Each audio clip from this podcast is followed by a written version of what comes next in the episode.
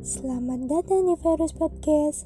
Bagi kamu yang menyukai informasi-informasi menarik, podcast ini akan berbagi informasi menarik seputar dunia sains. Di episode ini, kita akan mendengar fakta unik tentang tumbuhan pemakan manusia. Kita hidup dikelilingi oleh flora yang beragam. Ada banyak jenisnya.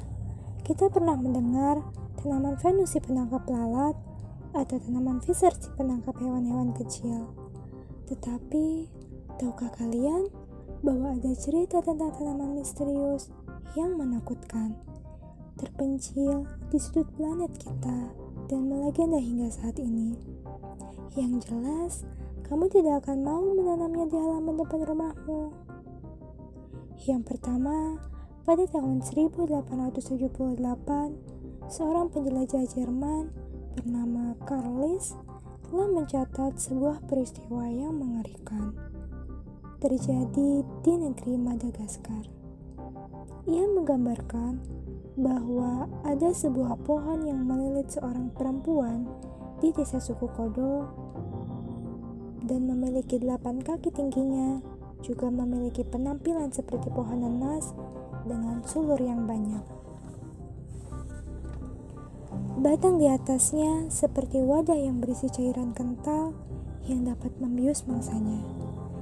Memiliki buah putih, juga dengan daun yang transparan mirip dengan mulut serangga. Kemudian, pada tahun 1911, J. Salmon Osborne melakukan ekspedisi ke hutan Madagaskar untuk mencari kebenaran tentang pohon pemakan manusia itu. Walaupun ia tidak berhasil menemukannya, dua orang pribumi dan misionaris barat mengaku telah melihat pohon itu. Kemudian, di sebuah perkebunan di wilayah Mindanao, Filipina, seorang ahli perkebunan asal Mississippi melaporkan telah melintas di dekat sebuah pohon yang memiliki tinggi sekitar 35 kaki dengan warna abu-abu gelap dan berdiameter 80-100 kaki, dikelilingi oleh tulang dan memancarkan bau busuk.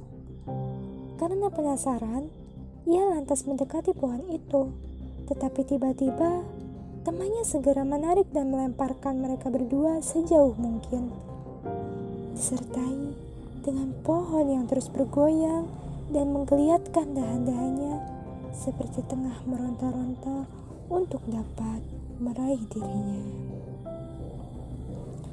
Wah, sungguh mengejutkan bukan? Tetapi percaya atau tidak bahwa tumbuhan yang lebih besar dan mematikan mungkin memang hidup bersembunyi di kegelapan hutan bumi ini.